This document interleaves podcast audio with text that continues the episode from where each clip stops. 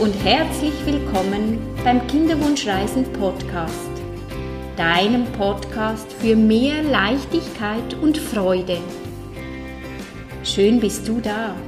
Mein Name ist Nicole und ich bin Kinderwunschcoach. In meinem heutigen Podcast geht es um das Thema Adoption. Ich freue mich sehr, das Interview mit einer Betroffenen, mit Tina, führen zu dürfen. Wir kennen uns schon eine Zeit lang. Tina war bei mir in der Ausbildung zum Kinderwunschcoach. So haben wir uns kennengelernt.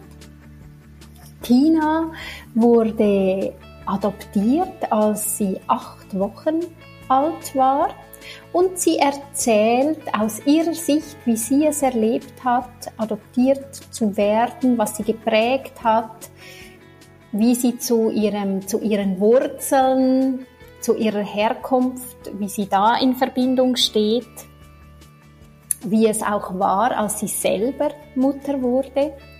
Ja, ich freue mich sehr auf das Interview mit Tina. Herzlich willkommen, schön bist du da. Ich freue mich sehr, heute das Interview mit Tina führen zu dürfen. Ich kenne Tina seit circa neun Monaten, glaube ich, ist das.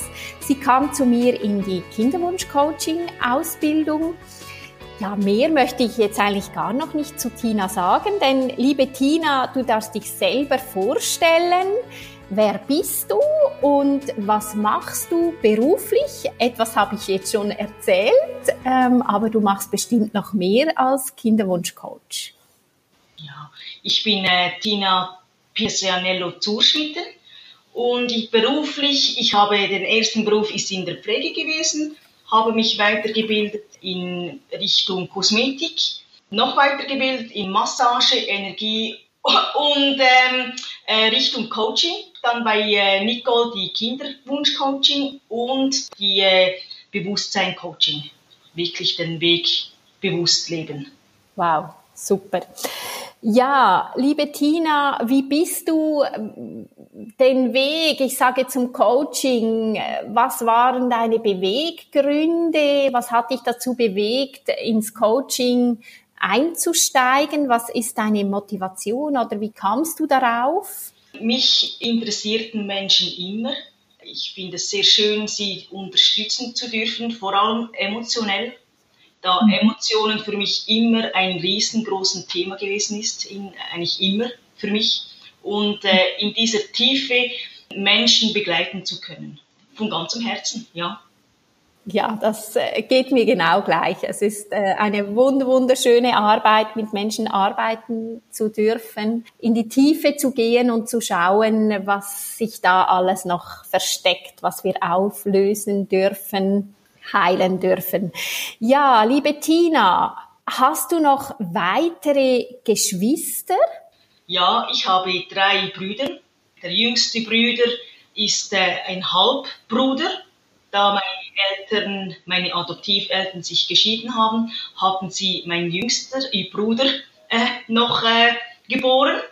Und ähm, ich habe noch zwei weitere Brüder, zwei, die sind älter als ich.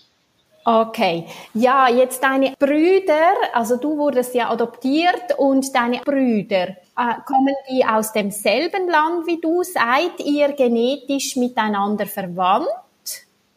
Nein, also ich bin die einzige von der Familie, wo adoptiert worden ist. Sie haben mich adoptiert, also meine Brüder schon auf der Welt gewesen sind. Ah, okay. Ah, so, das wusste ich gar nicht. Ist ja gut, führen wir das Interview. Genau, ah, das waren die leiblichen genau. ähm, Kinder und dann haben sie dich adoptiert. Also du bist die dritte und nachher gab es noch einen Sohn, als sich deine Eltern geschieden haben, ist das dann von deiner Mutter oder von deinem Vater? Äh, von meiner Mutter. Ah, okay. Weißt du denn, warum deine Eltern dich adoptiert haben? Wie alt warst du, als du in die Schweiz kamst?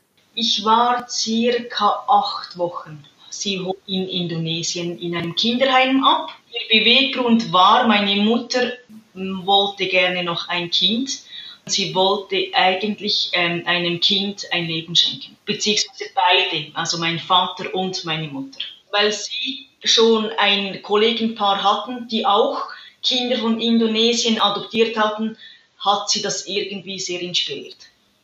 Ja, hast du einen besonderen Bezug zu deiner ersten Heimat, zu Indonesien? Warst du schon mal da? Leider nein. Ich hatte immer ein bisschen sehr Respekt und Angst. Und da meine Eltern mit mir nicht nach Indonesien gegangen sind, ich hatte wie keinen Zugang. Ah, okay. Vor was hast du Respekt? Ja, wenn du sagst, du hast Respekt, was macht dir Respekt oder Angst? Ich, äh, lange hatte ich Angst vor, vor gewissen Gefühlen, Emotionen, die ich nicht einordnen könnte. Ah, okay. Mhm. Hätte es dir dann geholfen? Also ich denke, ich stelle auch die Fragen, weil äh, wahrscheinlich auch Leute zuhören, die gerne ein Kind adoptieren möchten oder sich das überlegen oder schon ein Kind adoptiert haben. Wäre es wichtig oder hätte es dir geholfen, wenn du mit deinen Eltern nach Indonesien gereist wärst, wenn sie mit dabei gewesen wären und sie dir das Land gezeigt hätten? Ja, ich, also ich denke sehr. Also ich würde es eigentlich jedem sehr ans Herz legen, das, das zu tun, weil das ist ein riesengroßer Schritt und mit Begleitung von den Adoptiveltern wäre, wäre noch mehr Sicherheit oder Vertrauen äh, im Raum gewesen. Gut, das so als Tipp, dass es wichtig ist, ins Land, wo man geboren wurde, wo eigentlich seine Wurzeln sind, dass man das mit seinen Eltern besuchen würde und dass sie das Land zeigen würden, äh, dass das gut ist, so begleitet zu werden. Genau, wenn es möglich ist. genau, sofern dass es äh, möglich ist. Äh, so, weißt du dann, wie lange dass deine Eltern auf dich gewartet haben? Also wie lange dass der Adoptionsprozess ging? Weißt du davon etwas? Ähm, dazu mal war es eigentlich äh, auch wie heute ein sehr großer Bürokratie. Mhm. Ähm, ich weiß, ich bin nicht ganz sicher, ich weiß nicht um circa ein Jahr bis alles äh, stattgefunden hat. Ähm, und sie konnten also mich nicht aussuchen, sie konnten einfach sagen, ein Mädchen oder ein Bub. Ah, okay. Und dann kamen sie in das Kinderheim, dann wurdest du ihnen gegeben und, und sie mussten dann zufrieden, also in Anführungs- und Schlusszeichen, zufrieden sein mit dir. Genau, sie kamen in einen großen Raum, wo es viele klein, also kleine Babys hatten und sie ja, hatten gesagt, dass hier ist äh, Ariani und das war ich. Ah, ah jetzt habe ich das richtig verstanden. Du hattest äh, zuerst einen anderen Namen. Ja, das ist eigentlich wie, wie ein äh, nach, äh, nach dem Gericht kannst du, du bekommst eine ganz neue Identität. Ja. Meine leibliche Mutter hat mich Ariane getauft, so wie ich meine Tochter getauft habe. Und das ist wie ein Name von äh, Blume, Sonne, so. Ah, okay. Die Möglichkeit aber dies als zweiten Namen zu wählen, äh, hast du diesen Namen noch äh, als zweiten Namen oder hast du den ganz gestrichen in Anführungs- und Schlusszeichen? Nein, meine Adoptiveltern haben mich Tina Desi Ariane getauft. Ah, schön. Also der Name äh, hast du immer noch, also drei Vornamen in diesem Sinne, wenn ich das jetzt richtig mitgezählt habe? Genau. Ah, wunderschön. Und jetzt heißt auch deine Tochter, heißt so, also dieser Name bedeutet dir ähm, sehr viel. Sehr viel, ja. Schön. Ja, wie ist dein Verhältnis zu deinen Eltern, also wo du aufgewachsen bist? Wie äh, war für dich, ich sage, du bist ja die Einzige, die adoptiert wurde und du hast noch Brüder. Wie war das für dich? Als, als adoptiertes Kind hat man viel das Gefühl, man gehört nicht dazu man buhlt viel halt um Anerkennung, so, aber aus kindlichen Aspekt. Man hat viel Angst, äh, die Eltern zu verlieren. Ah, man hat viel Angst, auch die Eltern zu verlieren. Äh, genau. Und äh, das andere ist, hast du jetzt gesagt, man hat Angst, äh, nicht dazu zu gehören. Diese Angst äh, kann ich jetzt wie sagen, ich arbeite ja therapeutisch und ob man jetzt adoptiert ist oder nicht, diese Angst, das kennen ganz, ganz viele Leute. Äh, Angst, genau. nicht dazu zu gehören und klar wird es äh, durch die Geschichte, durch die Prägung, kann es verstärkt sein oder man findet einen Grund oder hat das Gefühl darum, das ist der Grund, ich gehöre nicht dazu, weil ich adoptiert bin. Ich kann aber wirklich sagen, äh, auch bei leiblichen Kindern, also nicht adoptierten, auch die haben manchmal das Gefühl, sie gehören nicht dazu oder man liebt sie nicht oder wie auch immer. Genau, das, äh, das hat mehrere Aspekte. genau. Ja äh, die Eltern zu verlieren, wie hat sich das für dich geäußert in deinem Verhalten? Ich äh, hatte immer Heimweh. Okay, das Heimweh äh, mittlerweile weiß ich, dass es dann ganz, also es geht zurück bis in die Seele, eben dann das Heimweg, nicht nur zu den Eltern, sondern wirklich dann halt heim zu Hause, ja, wo wir alle herkommen. Ah, ja, jetzt wollte ich dich gleich fragen, was ist für dich zu Hause oder wie müsstest du dich fühlen, wenn du das Gefühl hättest, du bist zu Hause? Da ich persönlich glaube, dass wir, äh, dass wir alle heim, ein, jeder Mensch hat ein bisschen Heimweh, aber das ist nur ein Heimweh nach uns selbst. Ja, und wie kommen wir wieder zu uns selbst? Durch unsere Selbstliebe. Ah, durch die Selbstliebe. Das wäre in diesem Sinne auch schon ein schöner Tipp für Adoptiveltern, das Kind darin zu bestärken, dass es gut ist, so wie es ist, sich zu lieben, äh, genau so wie es ist, dass es wunderbar ist. Genau. Ah, das äh, ist natürlich so oder so bei allen wichtig, aber ich denke in diesem Sinne, wenn ein Kind adoptiert ist, umso wichtiger. Genau. Ja, liebe Tina, wann hast du realisiert, dass deine Eltern nicht deine genetischen Eltern sind und wie bist du damit umgegangen? Gut, ich denke nur schon durch die Hautfarbe äh, sieht man da einen Unterschied, aber das zu realisieren ist ja dann nochmals anders. Als ich in der Spielgruppe war, kamen Kinder zu mir und fragten mich, warum ich so dunkel bin oder warum ich so eine komische Nase habe oder ich so Schlitzauge habe. Und das hat mich sehr irritiert. Und ähm, ich konnte nicht umgehen mit dieser Situation, weil ich mich nicht so fühlte, als wäre ich, als ich, wäre ich sehr anders im Aussehen. Okay, du hast dich genau gleich gefühlt, aber von außen kamen dann Fragen, die dich verwirrt hatten. Eigentlich ist ja das ein sehr schönes Zeichen, dass du dich integriert fühltest in der Familie, ähm, dass du dazugehört hast oder dazugehörst und erst in der Spielgruppe dann konfrontiert wurdest damit.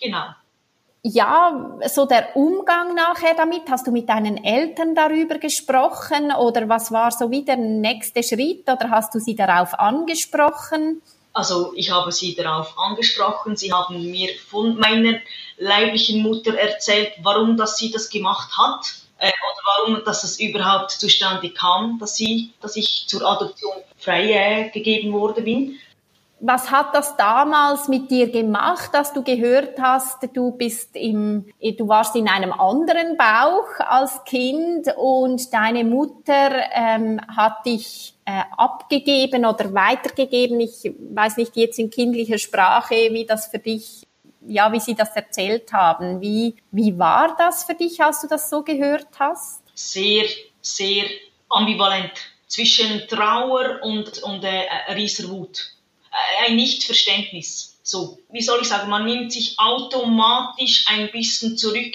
mit den Emotionen, weil man seinen Adoptiveltern nicht, ähm, wie soll ich sagen, man ist solidarisch. Ja, solidarisch und die Dankbarkeit, sie haben dich ja gerettet, in Anführungs- und Schlusszeichen, äh, dass man sich dann so solidarisch verhält. Was würdest du jetzt rückblickend wie würdest du dich mit diesem Wissen, was du jetzt hast, Äh, wie würdest du jetzt reagieren oder was wäre damals gut gewesen aus der heutigen Sicht? Damals konntest du ja nicht anders. Also sie haben mir, äh, meinen Adoptiveltern haben mir äh, Möglichkeiten gegeben, mich mit anderen Kindern von Indonesien, wo hier in der Schweiz leben, auszutauschen und ich wollte es nicht. Ich, äh, ich blockte dies ab. Im Nachhinein äh, war es wie ein Schutz für mich. Ich äh, war mehr, äh, nein, brauche ich nicht, will ich nicht. Es war wie eine Schutzfunktion. Ähm, es ist sehr schwierig, diese, diese Frage zu beantworten. Aber ich denke, vielleicht wäre es noch schön, wenn die Adoptiveltern, die, die Eltern wie eine Trauerphase dem Kind machen würden. Aha, das zu betrauen, das gemeinsam zu betrauen mit dem Kind zusammen. Genau, weil ich habe das vor zwei Jahren erst gemacht, meine, meinen Vater und meine leibliche Mutter betrauert, wirklich mit den ganzen Trauerphasen. Wie hast du das gemacht? Ich war kurz in einer Therapie und natürlich mit, äh, mit meinem Umfeld und natürlich auch mit meinem Mann habe ich sehr viel, äh, viel nachgeholt mit Emotionen, eben mit Emotionen, die mich oder, oder uns Menschen ausmachen. Ja. Und vor allem zulassen. Und hast du das noch mit einem Ritual, mit, mit einer, ich sage jetzt Zeremonie etc. oder ein Brief schreiben oder äh, wie hast du das, wie kann man sich das vorstellen? Oder einfach hast du darüber gesprochen? Also ich habe viel mit meiner leiblichen Mutter geredet. Ich rede heute noch viel mit meiner Mutter, mit, mit dem geistigen Sinn, so. Ah, okay, ja, genau. Wir Menschen sind ja alle miteinander verbunden und dann stellst du, also dann sprichst du mit ihr und erzählst ihr von, von dir und sie erzählt dann von sich so. Langsam geht's, dass, dass ich äh, das zulassen kann, was sie mir erzählt. Genau. Und das machst du dann in Gedanken? Ich mache das in Gedanken oder bei einer Kerze oder äh, wenn meine Tochter anwesend ist, rede ich viel auch integriere ich meine Mutter dazu. Sie ist ja auch die Großmutter von meiner Tochter. Ja, genau, richtig. Ja, in diesem ganzen Prozess, so äh, in deiner Kindheit, was war für dich die größte Herausforderung? Die größte Herausforderung war, weil mit, mit Emotionen umzugehen, weil ich war, ich bin und ich war eine, also ich bin sehr emotionell, sehr und ich, ich sehr feurig und, und äh, wie soll ich sagen, ich äh, kann nicht immer sehr rational reagieren. Aha, ja, Gefühle sind je nachdem äh, sehr, die kommen einfach. Genau. Und ähm, das war immer sehr herausfordernd, weil meine Familie sind eher, wie soll ich sagen, eher ähm, nicht so emotionell und, das, und ich war das. Ja. Das war sehr herausfordernd für meine Familie und aber auch für mich. Ja, und wie ist das Verhältnis äh, zu deinen Brüdern, äh, die ja die leiblichen Kinder sind und wie, wie ist euer Verhältnis untereinander? Zum Pascal, meinem älteren Bruder, äh, hatte ich immer ein gutes Verhältnis und ähm, auch zum, zum Michel, der jetzt verstorben ist, hatte ich auch ein gutes Verhältnis. Klar hatten wir ab und zu Streit oder das ist aber das ist äh, das ist unter Geschwister so. Also man streitet sich, aber man versöhnt sich wieder. Und mit meinem kleinen Bruder, der war halt sehr klein, als er äh, unser Nachzügel, wir hatten ein gutes Verhältnis. Wie ähm, sage ich, wie denkst du, wie ist das, wie fanden die jetzt, dass du adoptiert wurdest, ein Mädchen in die Familie kam? Äh, wie war das für diese, für, für deine Brüder? Äh, ich muss jetzt ehrlich sagen, so genau habe ich jetzt nicht gefragt, aber ich, sie, sie haben mir nicht das Gefühl gegeben, ich wäre nicht willkommen. Ah, schön. Gut, und das zeigt es ja auch, äh, deine Aussage, dass du äh, erst im, in der Spielgruppe von außen äh, mit der Frage, du siehst anders aus, bemerkt hast, dass du anders bist in deiner Familie, dass bis dahin du nie das Gefühl hattest, du gehörst nicht dazu. Was weißt denn du über deine genetischen Eltern?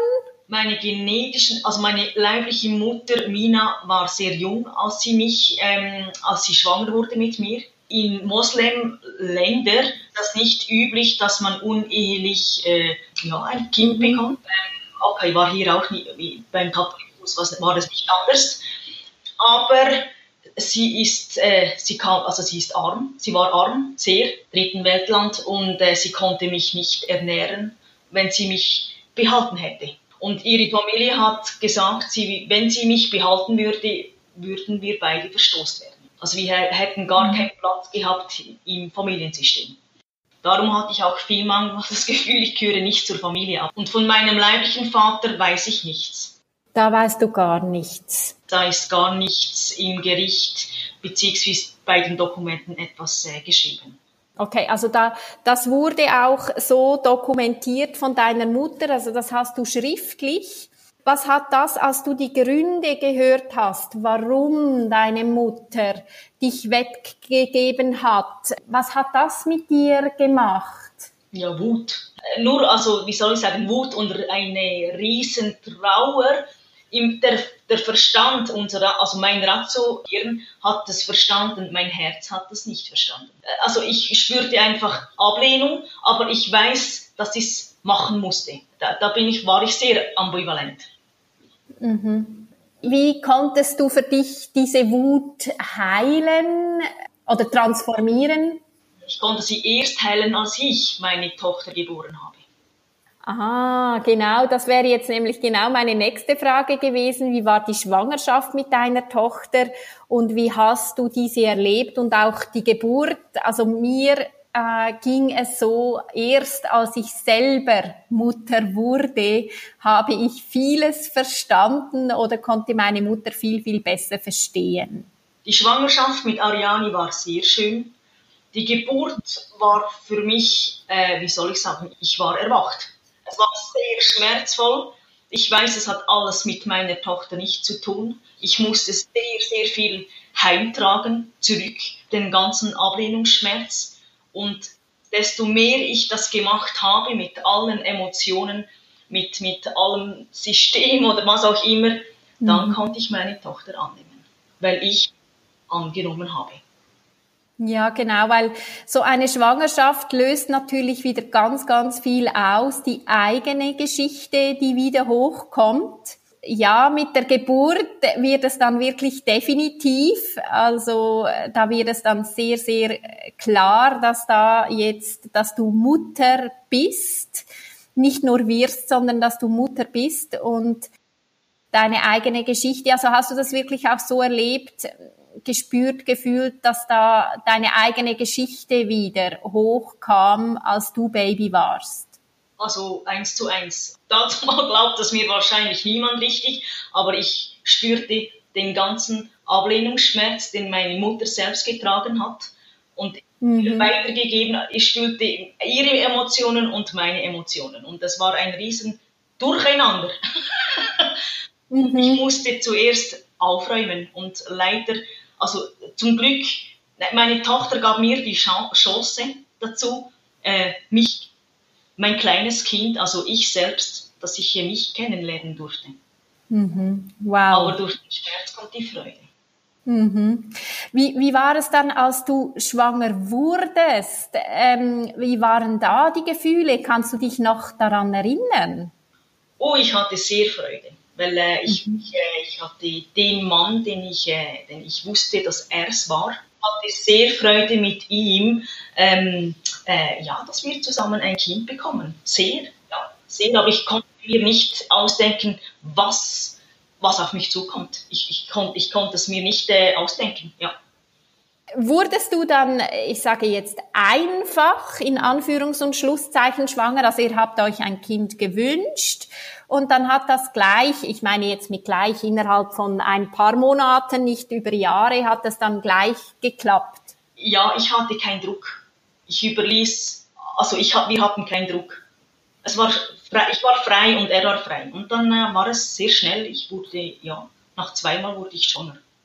Wow. Und so ambivalent dann, als du den Schwangerschaftstest in den Händen gehalten hast, äh, da war wirklich, ich sage, Freude, pure Freude. Und äh, in diesem Moment kam noch nicht hoch, oh, schaffe ich das? Oder von etwas von deiner alten Geschichte. Das kam dann erst bei der Geburt, sind da Dinge hochgekommen. Das war erst, als ich meine Tochter in den Arm halten konnte.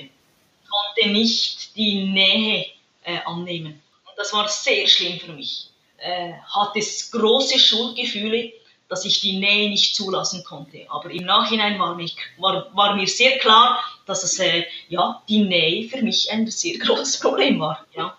Genau, und natürlich auch deine Mutter, ähm, deine leibliche Mutter, äh, wo das ja auch nicht zulassen konnte, weil sie dich weggeben musste. Genau.